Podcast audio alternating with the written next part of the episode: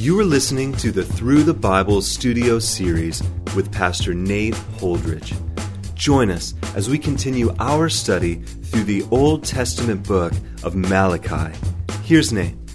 The book of Malachi, the final book of the Old Testament, is really a sad statement concerning the lack of love from the people of Israel towards God. I mean, really, the book of Malachi is a prophecy from Malachi, of course, as a spokesman and messenger of God, speaking to the people of Israel about God's unreturned, unappreciated, unrequited love for the nation of Israel. Now, the timeline of this book occurs about a hundred years after the decree of King Cyrus to rebuild the temple, as found in Ezra chapter 1. The people had gone through a rebuilding process. They had eventually rebuilt the temple, and then through the reforms of Nehemiah, had actually rebuilt the wall, had rebuilt the city. And so, as you read through the book of Malachi, you'll observe that a temple obviously exists. They had leadership, a ruler, perhaps Nehemiah, but some of the same sins that occurred at the end of the book of Nehemiah, which Nehemiah, as a good man, rebuked and purged from Jerusalem, some of those same sins appear here in the book of Malachi. The priesthood is defiled, marriage in the nation was corrupted, and the tithes and the offerings were neglected. And so in this book, which is placed roughly around 440 BC, you have the rebellious hearts of the people rebuked by God. And the message is very simple from the Lord. They were outwardly going through the religious motions. And if you were to ask them, how are you doing? They would have said, we're doing fine. And so God promises them real blessing in return for real obedience. But their obedience at this point was false and phony in a sense, what you see in the book of Malachi is God rebuking the hypocritical devotion of the people towards God. He wants real devotion, real obedience. And so this is an amazing book, and, and we're going to end it with an incredible prophecy concerning Elijah which I believe relates to the ministry of John the Baptist. And so this book is going to be really, in many ways, God's final word before a period of silence and before Jesus is revealed in the Gospels.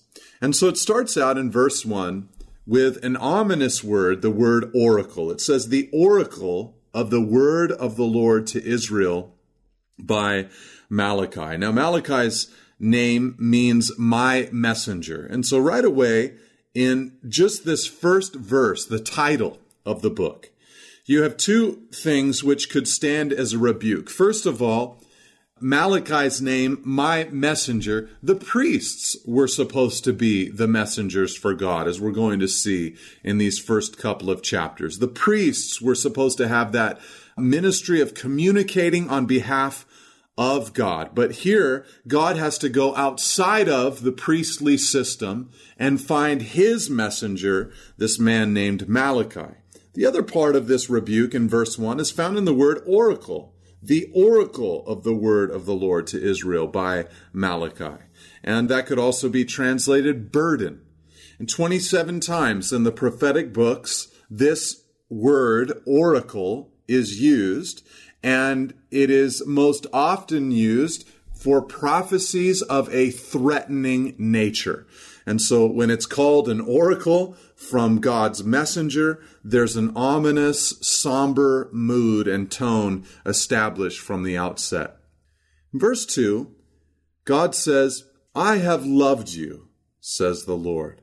But you say, How have you loved us? before God does any rebuking, notice what he says at the outset. Before he rebukes, he reminds them of his deep love for them. He says, I have loved you, says the Lord. I think there's considerable emotion in this phrase. These are tender words. G. Campbell Morgan translated this I have loved you, I do love you, I will love you. And certainly, as you read the prophets, particularly prophets like Malachi and Hosea, you come to this understanding that God was grieved by the love that he poured out for the people and the way that it was completely disregarded and unreturned, and their persistence in chasing after idols who weren't loving them but enslaving them. And so God announces to the people at the outset of this book listen, I have loved you. I have loved you. And so this was necessary for them to see, to, to grasp the love of God. Before they could ever obey the Lord, they needed to see the love of the Lord. And this is why I'm constantly encouraging men and women to understand the gospel. Because the more you understand the gospel, the more you see the glory of Christ and the Father in the cross of Christ, the more that you see the radical love of God, the more your appreciation for Him will increase and your desire to obey will also increase because you want to respond to this wonderful, radical love of God. And so, in one sense, God is rebuking them when He says, I have loved you. They hadn't been living like a people who had been chosen and loved by God. And they respond and say, But how have you loved us? How have you loved us? Now, this outline or this flow, this is the way the book of Malachi is going to go. There will be seven questions from the people to God. Here in verse 2, how have you loved us? In verse 6, how have we despised your name? In verse 7, how have we polluted you? Verse 17 of chapter 2, how have we wearied God? Verse 7 of chapter 3, how shall we return? Verse 8 of chapter 3, how have we robbed you? Verse 13 of chapter 3, how have we spoken against you? And so you can see that there's a gap, you know, with these questions, a simple outline of Malachi. There's a gap between what God is saying about them and their perceptions of themselves. These questions are very disappointing questions that the people were asking of God. And here they say to God, they say, How have you loved us? They, they didn't trust the word of God or the faithfulness of God, they thought this was a legitimate complaint. They saw that they were living under foreign powers, that 100 years had passed since the exile to Babylon, and they were still living in poverty.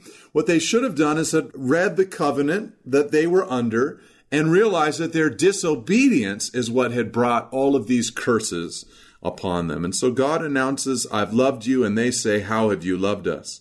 And God says, Is not Esau Jacob's brother? declares the Lord. Yet I have loved Jacob, but Esau I have hated. I have laid waste his hill country and left his heritage to jackals to the desert. And so God responds. You know, they ask, How have you loved us? And God says, Well, I've loved Jacob, but Esau I've hated. Now, in the Old Testament, uh, Jacob and Esau were, of course, the, the twin sons of Isaac and Rebekah. And as they grew older, it became evident that God chose to continue the promise which had been given to Abraham and to Isaac. God decided to continue that promise through Jacob and not Esau, who was the firstborn. And so the point that God is making is that God chose Jacob when he didn't have to. And God's election of Jacob and choice of Jacob was his expression of love towards Jacob. But I'll admit that verse 2 and 3 are really one of the harder couple of verses to uh, interpret or digest in all of God's word. He says, Jacob I have loved, but Esau I have hated. And, you know, there are those who would give explanatory remarks at this point. You know, some would find a way to demonstrate that this phrase simply means that he loved Esau less, that his love for Jacob was so great that he also loved Esau, but it was as hatred uh, in comparison to the great love that he had for Jacob. And, you know, some would point out that God indeed had been very good to Esau. Or the Edomite people, the descendants of Esau overall, but had been overly merciful and gracious to Jacob. And, you know, we could say a lot of different things scripturally to perhaps make ourselves feel better about this statement, or we could simply embrace the Word of God. He is God. We are not. His ways and mind are high above ours. His will is His will and the only one that really matters. And here he says, Jacob I've loved and Esau I've hated. But I think it's important to remember what God is trying to show them. God isn't trying to demonstrate to them mainly any kind of hatred for anyone as much as he's trying to demonstrate his extreme love for them. He wants them to take a look at the way that he has cared for them and nurtured them and blessed them as a people over and above any other people on earth, including the very twin brother of their ancestor Jacob, who was renamed Israel at one point in his life. And so, this indifference to the love of God that they were expressing when they say, How have you loved us? One way that this indifference could be cured was by understanding God's love for them. To just think about the ways that God had cared for them. And perhaps you're feeling a little crusty in your relationship with God. Consider his deep and radical love for you. Now he says in verse 4, he says, If Edom says, We are shattered, but we will rebuild the ruins, the Lord of hosts says, They may build, but I will tear down.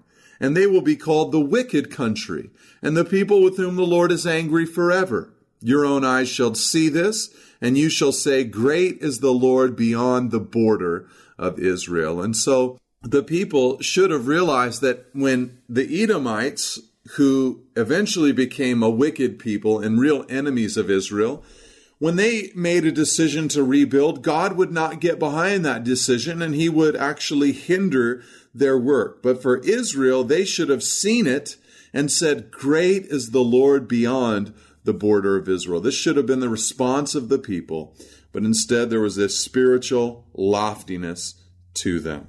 They should have been humbled by God's sovereign blessing upon their lives. And just the way that God graced them and took care of them and enabled them in so many ways to rebuild. And so the people, God rebukes them at first. The people are rebuked for a refusal to receive and reciprocate the love that God had shed abroad upon their lives. Now, in verse 6, God moves on from rebuking the people for their lack of love for him and their lack of understanding about his love, God moves on from rebuking their lack of love to rebuking the priesthood. They were really dishonoring the Lord in so many ways. And so we pick this up in verse 6. He says, A son honors his father, and a servant his master. If then I am a father, where is my honor? And if I am a master, where is my fear? says the Lord of hosts to you, O priests who despise my name. And so again, he turns his attention to the priests and he gives them an, an, analogy that they would have easily understood. You know, he says, if I'm a father, where's my honor? If I'm a master, where is my fear? And they would uh, have understood this analogy in their culture. A father deserved honor, a master deserved respect, reverence, fear. And they responded in verse 6, he says, But you say, How have we despised your name?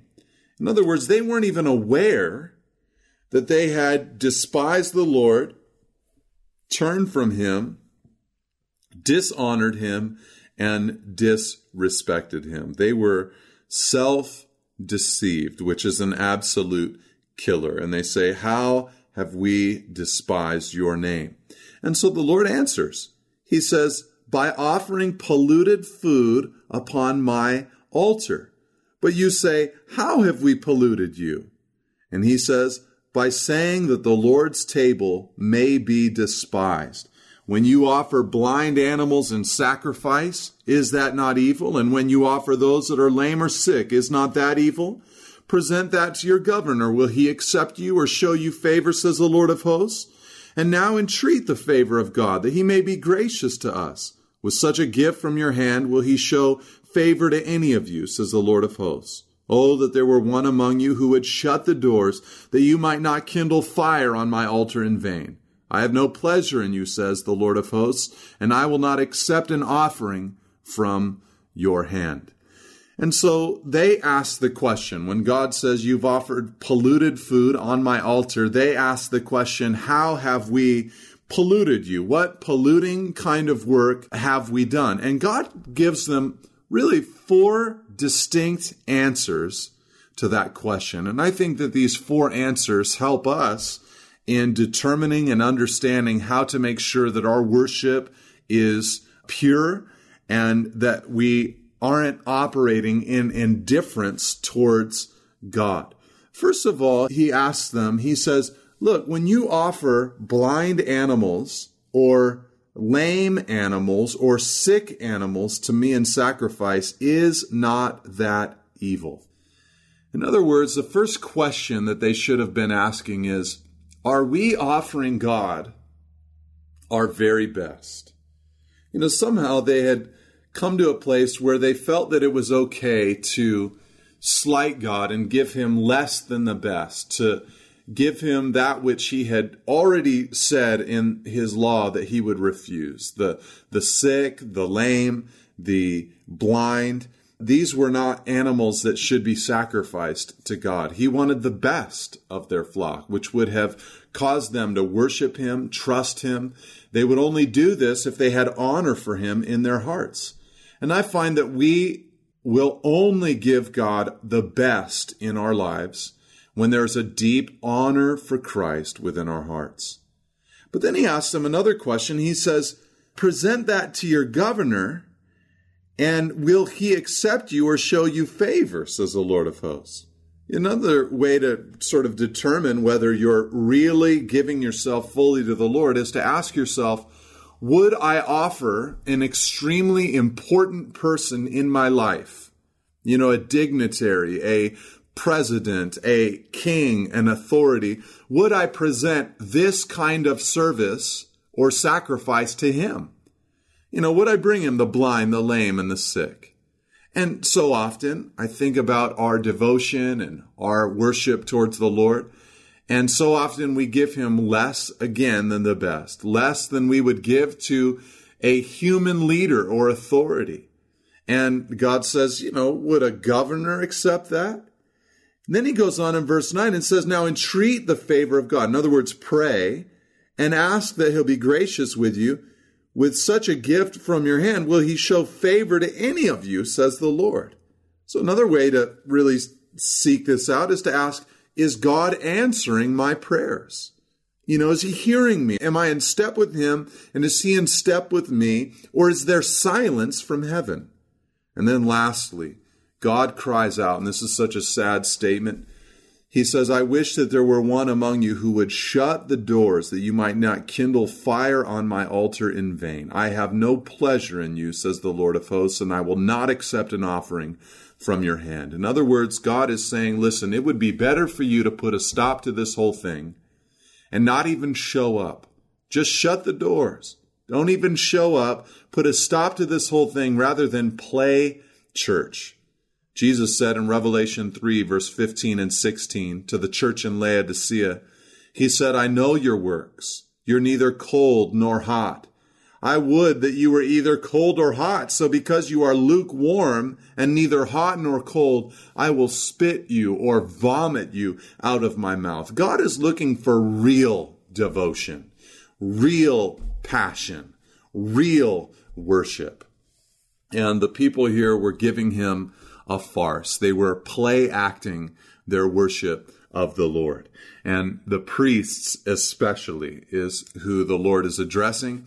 They were especially guilty of this crime. So the people guilty of a lack of love and appreciation for God, the priests guilty for a lack of honor towards the Lord. And now to close out the chapter in verse 11 and following, we have God speaking to both the people and the priesthood.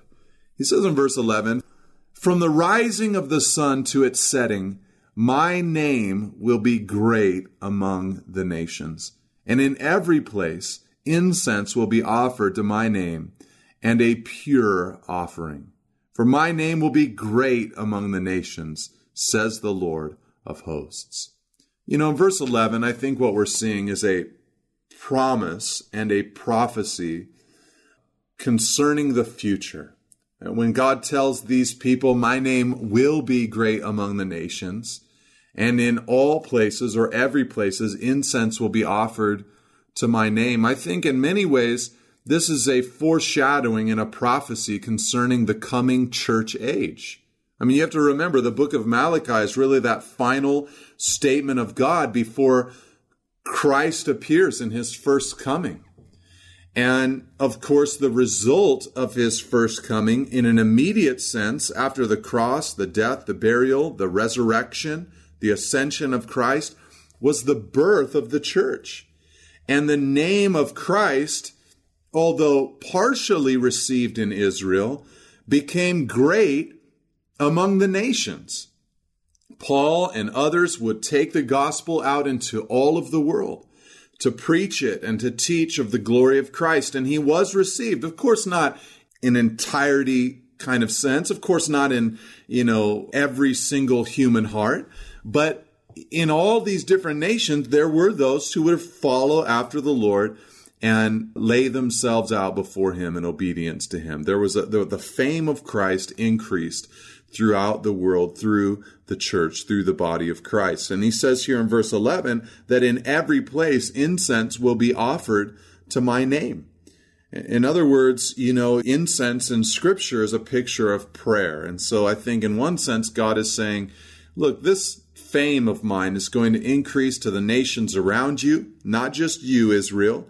And in every place, people are going to worship me and offer these pure offerings before me.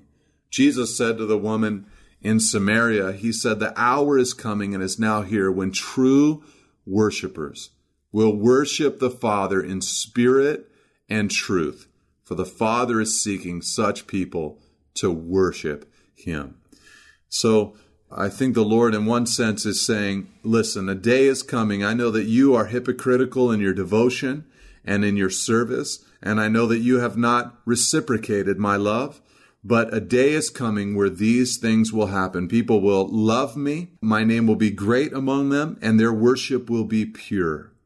He goes on in verse 12 and says, But you, but you, Israel, you profane it when you say that the Lord's table is polluted, and its fruit, that is, its food, may be despised. But you say, What a weariness this is! And you snort at it, says the Lord of hosts. You bring back what has been taken by violence or is lame or sick, and this you bring as your offering. Shall I accept that from your hand, says the Lord? So once again, the Lord curses the kind of sacrifice that they were giving to the Lord. They were saying out loud, they were saying, Oh, this is such a tiring thing to worship the Lord. What weariness this is. They were bored in their worship and bored of their service to God. They considered it this obligation, a, a horrible duty that they had to fulfill, rather than a, a relationship that was a blessing, that was full of life. And so they continued to bring animals that had been killed, you know, roadkill basically, killed by violence, lame and sick. And God says, I'm not going to receive this.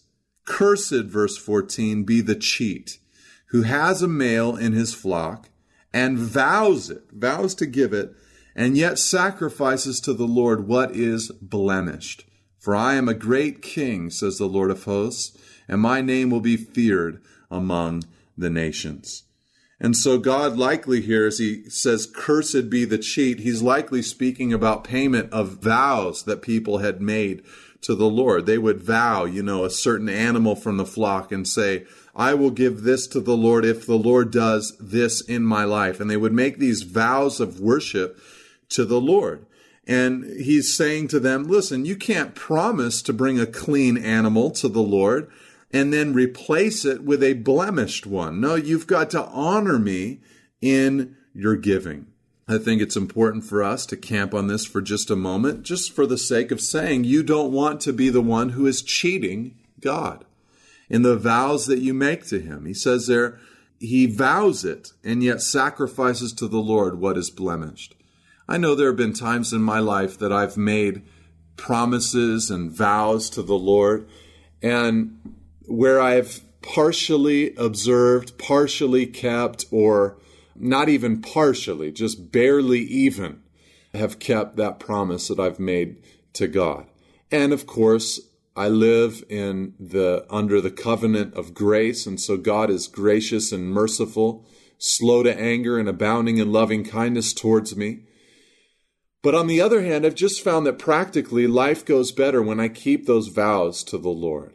You know, God is a God of grace, but He has told us where that grace, where that favor, where that blessing is found. And when I'm living that obedient life and that life of consecration, when I'm Romans 12, 1 and 2, presenting my body to the Lord as a living sacrifice, holy and acceptable to God.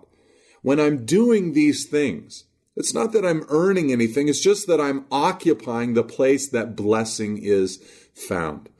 And so living under the spout where the blessing comes out, as my parents used to say back in the day. And so, you know, really being a person that makes your vows and honors the Lord in your worship. And, and God says here in verse 14, He says, For I'm a great king, says the Lord of hosts, and my name will be feared among the nations. To treat God as He is, that He's the king, and to honor Him as the king that he truly is. So listen today, consider Malachi chapter 1. Consider this great King of glory that you serve and that you worship. Consider your own walk and your own heart. And consider the love of God that's very specific towards you. His great passion for you, His great love for you, His great desire for you. Consider the love of God. Consider the way that He favors your life. I was recently in a group discussion where we were talking about John the Apostle who gave himself the title, the disciple whom Jesus loved. And we were asking ourselves the question can you describe yourself in that way, the disciple whom Jesus loved? And I just responded by saying, you know, it's so easy for me to describe myself in that way, not just because of the love of God is made manifest towards me and the rest of the universe in the cross of Christ. No, I explained to them that I've just seen so many ways how the Lord has favored and blessed my life, and it's hard for me to feel anything other than loved by God. And you, as God's child, are under and in the love of God. God bless you and amen. Thank you for listening. For additional resources and teachings, or to contact us, please visit us at nateholdridge.com.